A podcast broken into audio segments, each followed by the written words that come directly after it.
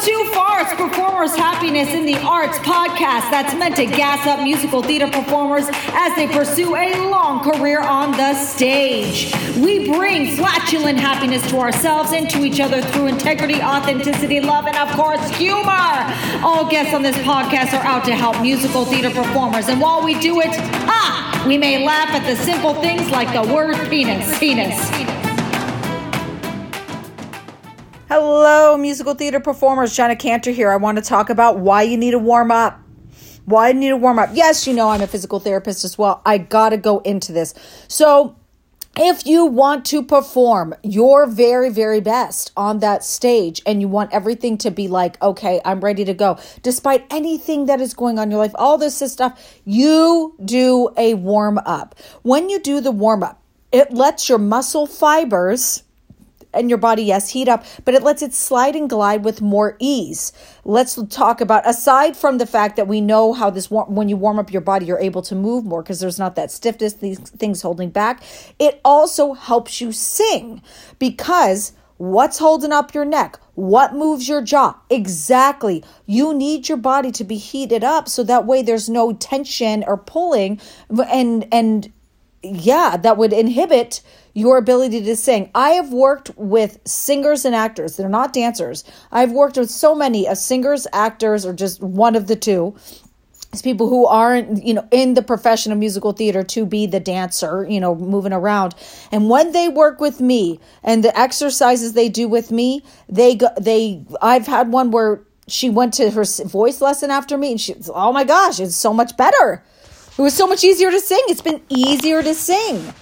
And already a talented phenomenal singer but as soon as she started doing that woo it just like opened up the the the doorways for ease in performance and that's huge that is huge as a performer also, in regards to longevity in the show, longevity in your career, longevity for the months that you are preparing and rehearsing. When I say longevity, it's so something doesn't come up and your body's like, eh!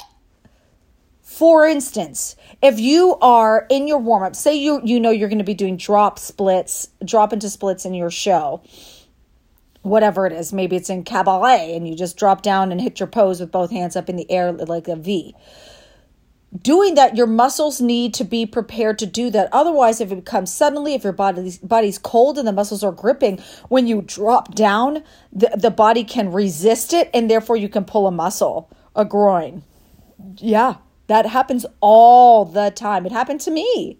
You got to be careful with that. The warm up will be key for that success. And when you're doing this stretch to warm up to better for your body to be, okay, I can handle this dropping down. It's not you stretch and hold. You need to move through the stress stretch. When you move through the stretch, like going uh, straighten your legs into a split and then rolling down to your side, and whatever whatever your method is, when you're moving through that stretch, you're teaching the muscle fibers to relax, not to freak out and go in this protective mode and therefore stay in a tense position, not a lengthened position, and therefore put you at risk for getting hurt. Yeah? Same thing goes for when you're singing or acting. Acting, there are times where we have to project our voice. Yeah? When you're doing that, there's the muscles in your vo- voice, there's the muscles surrounding the global larger muscles in your neck that need to be open and loose and not tense to allow the movement that needs to happen in your vocal folds for them to work the most efficiently.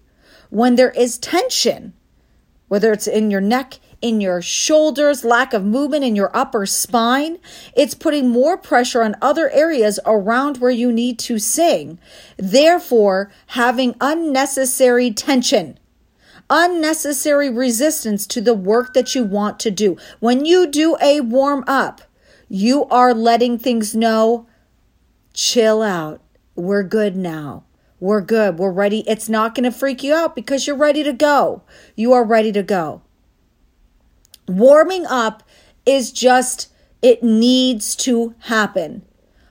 Is there, are there tricks? I think a good sun salutation is wonderful.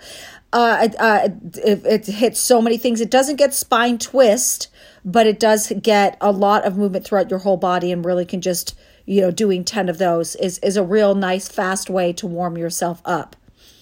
Another thing for warming up, you always got to do the physical warm up at the beginning. But say in the middle of the show, you're backstage, you'll find yourself warming up multiple times. Uh, an electrical blanket is a great way to keep your body warm, literally warm. I, I've done that. I've done that. It's been great. Or sometimes if I know certain muscles in my body need to have heat going to them to just be like ready to go, I do that. I've done that on my hamstrings before. Absolutely. And then when I go and I kick my face, my body's like, yep, that's right. I'm warm. Yep, I'm still warm. You didn't lose what you got, what you worked for at the beginning of the show.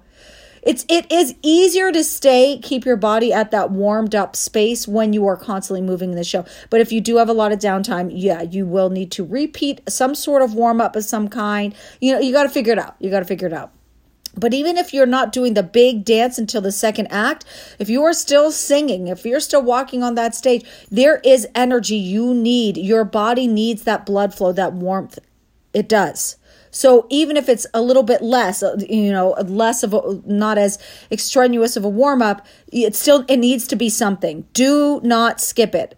Please take this advice. It will really help you last longer in the field of musical theater as a singer, actor, and dancer. And yes, I know if you are an actor and singer, like, oh, I'm not a dancer. They have you move. You know this. It comes up. You got this.